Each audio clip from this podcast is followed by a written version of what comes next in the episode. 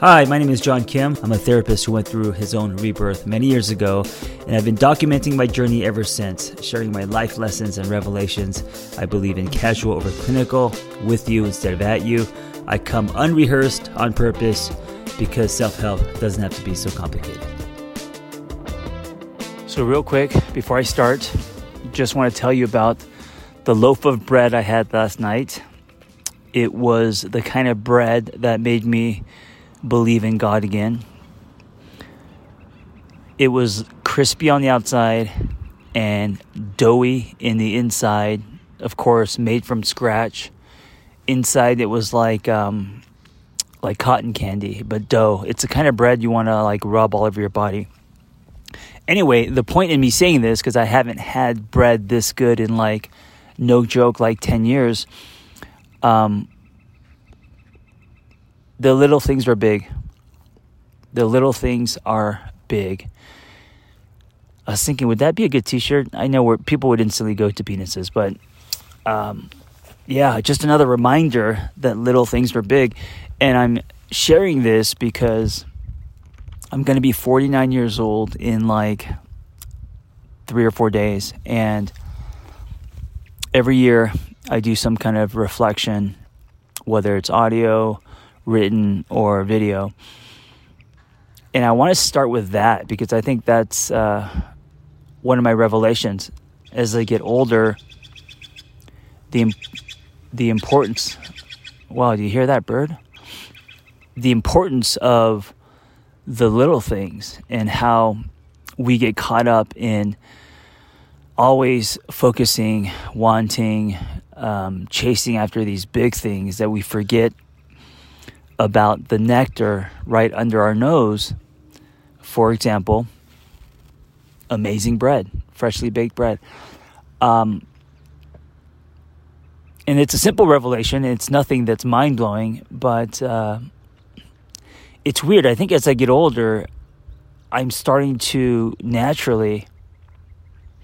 Uh, I'm just drawn to things that are in the mundane and I think maybe it's because uh, I'm, you know, I spent my 20s and, and, and most of my 30s. Well, I, spent half of my life obsessed with um, the scoreboard, like everyone else. I, I spent half of my life um, always attracted to the big things, and I feel like as I get older, um, of course, I still want, you know, I'm still ambitious and I still want the, the quote unquote big things, but uh, I'm I'm able to see the gold in in the little things, and the the uh, the image I'm seeing is um, you know those strainers from like the 1800s where you uh, you're like at a river and you put the, the the mud through the strainer and you have these little nuggets of gold. I think those nuggets of gold um, come in the mundane, right? They come in the moments. They come in the uh, I don't know the three seconds of eye contact when you know someone more than you know yourself, or they come in the uh, feeling of linen sheets after a hard day of working, or the appreciation of strong water pressure, uh, a warm bath, a connection with your daughter. connection with um, or honest moments with your children, the uh, birth of an idea, flow states. So that's one revelation, uh, and that is uh, that little things are actually big. My next revelation of this year is that by the way, I'm up in Idyllwild doing this podcast sitting on a giant log. we we bought this little vacation home in Idyllwild to uh, come and get away from city and write and stuff. And so I'm sitting outside, and this is why you're hearing birds. You may be thinking, "Oh, he's just in his garage," because there's also parrots where I live. But uh, I'm actually not in my garage. I'm in the woods, and the air is fresh, and there's um, lots of um, interesting birds, and that's what you're hearing. Revelation number two is that most relationships are meant to end. Not all relationships, of course, um, but most. And I know there are a few because I know uh, one couple who have been together since high school. I mean, they're pretty much all they, they, they know. Uh, and they're still together, they're children, and I don't, I have no idea what their relationship is like, but that's definitely the mi- minority. That is rare. I find that most people who have been together for a very long time, um, if they have children, they make it about the children. They kind of lose themselves. Uh, the relationship takes a back seat.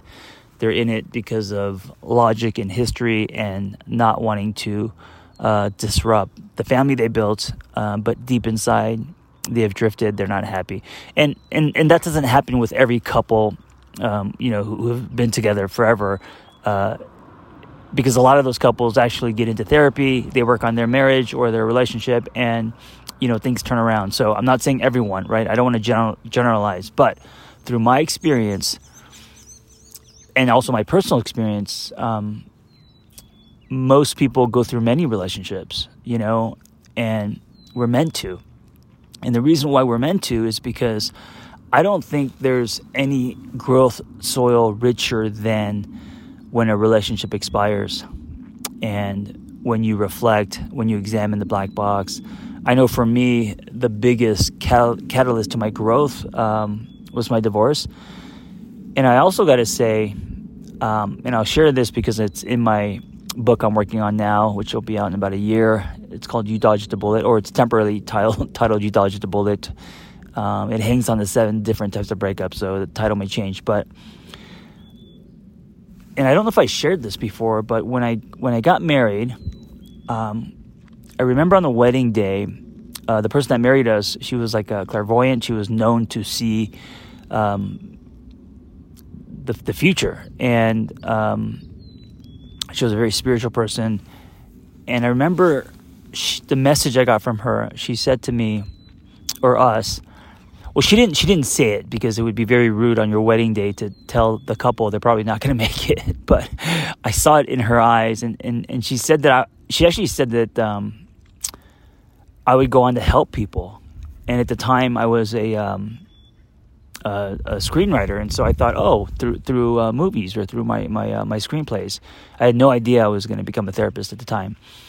Um, but she guessed that right. But she also kind of hinted that this marriage is not going to last. and I remember walking away from because uh, it was our wedding day. I remember like walking away from it, kind of feeling uh, like what's up with this girl why is she why is she um, pissing on my parade like what is she and i mean I, it, it didn't come from a bad place it just came from this kind of like uh, and of course she didn't say those words but it, it came from kind of um, a feeling and i've never felt so clear about a message in my life without them actually saying the words and so um, yeah, I remember that day, and I remember just kind of like brushing it off. And um, guess what? I got a divorce. Now, what's interesting about this story is I believe she knew. I believe I believe it was in my story or in the stars or you know whatever you believe that is greater. And I believe it was meant, and I believe that um,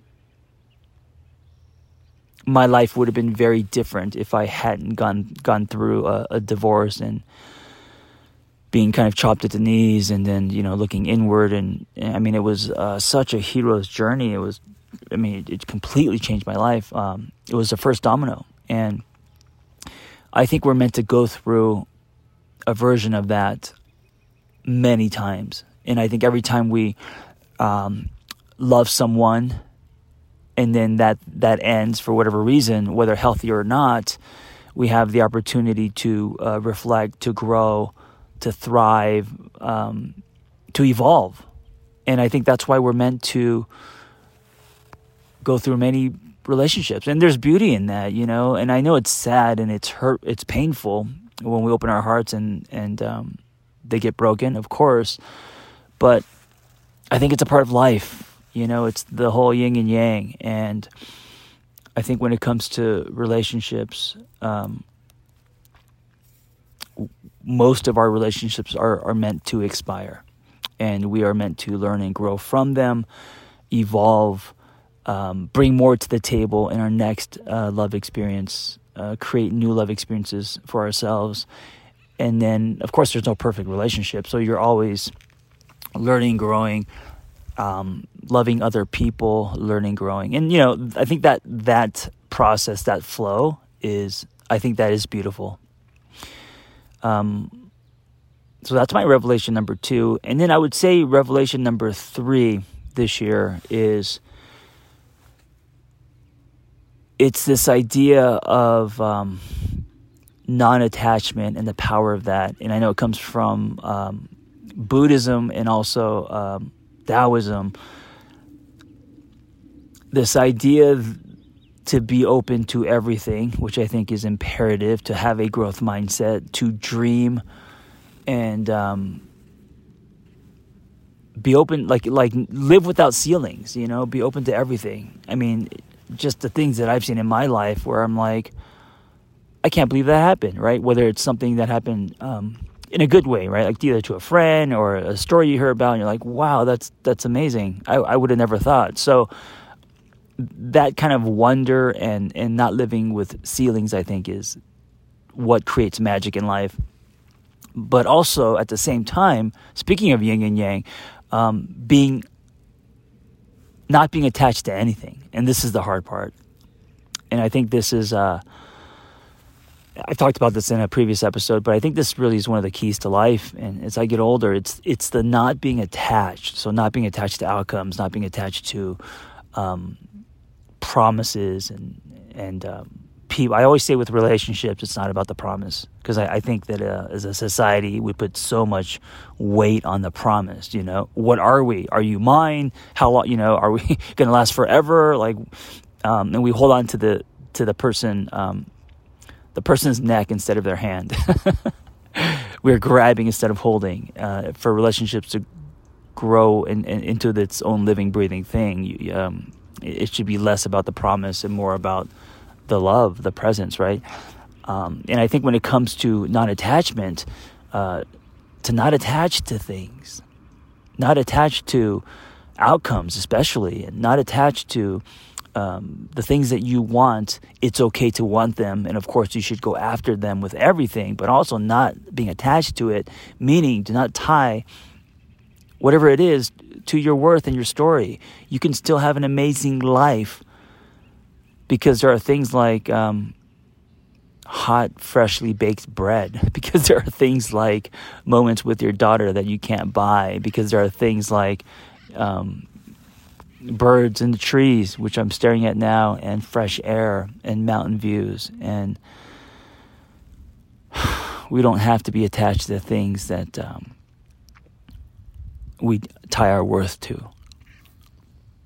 So that's something I've learned a lot this year. Um, easier said than done as far as the practice, right? But uh, it's it's something that I um, I think is important. I think it's the irony is, I think the more that you unattach to things, the more traction you get in life. Meaning, um, the more good things come your way, uh, and then you, I, I, think you kind of maneuver on this like frequency of flow.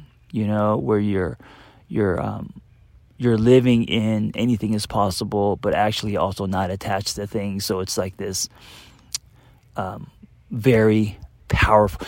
It's like I'm, I'm imagining like old radio, and uh, where with the, with the knobs, and um, you've got it on the right frequency where the sound is crystal clear. And if you could live there by being open to everything without judgment, pulling from curiosity and wonder, and at, at the same time not attaching to things, then you've got that um, crystal clear sound. And I think that's when um, that's when you get the most traction in life.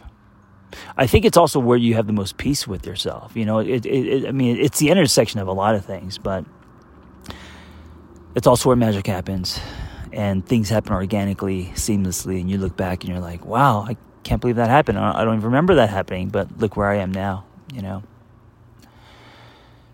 Anyway, 49 years old. Holy shit. Um, I can't believe I'm 49. I remember as a kid when I was like 12, my uncles were like, in their late 30s and I thought they were so old. And now I'm uh I'm headed toward 50. Well, I'm still going to be um, riding my motorcycle, doing some fitness, being inappropriate, a little in- impulsive, not that funny. okay.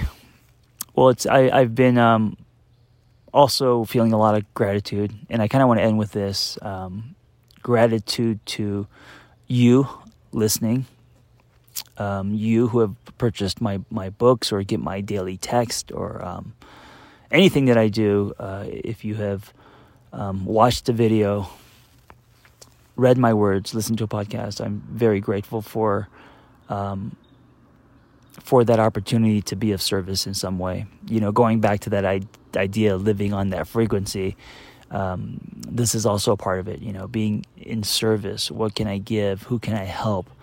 Um, I think that's where we're, we're the most. Uh, I don't. I don't want to say powerful. That's where we're the most. That's where we shine the most. Thank you for listening. Be well. Hey, if you have a passion for helping others and you want to create a more meaningful career or add to your current skill set, it's time to become a life coach with Lumia. When I became a life coach many years ago, there wasn't anything like this. So I developed this program alongside with Noelle Cordeaux, Lumia Coach Training and it's amazing. It's 100% live and online, meaningful, evidence based education, real people, real community, ICF accredited to, with 20 diverse instructors and a thriving alumni community.